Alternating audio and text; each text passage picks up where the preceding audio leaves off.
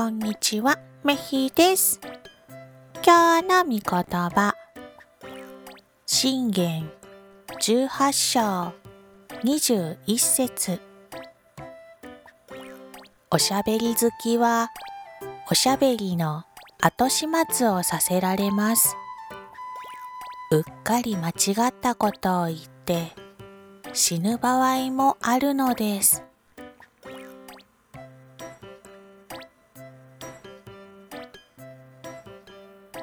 今日も隣の人と仲良く過ごすことができますように。それじゃあ、またね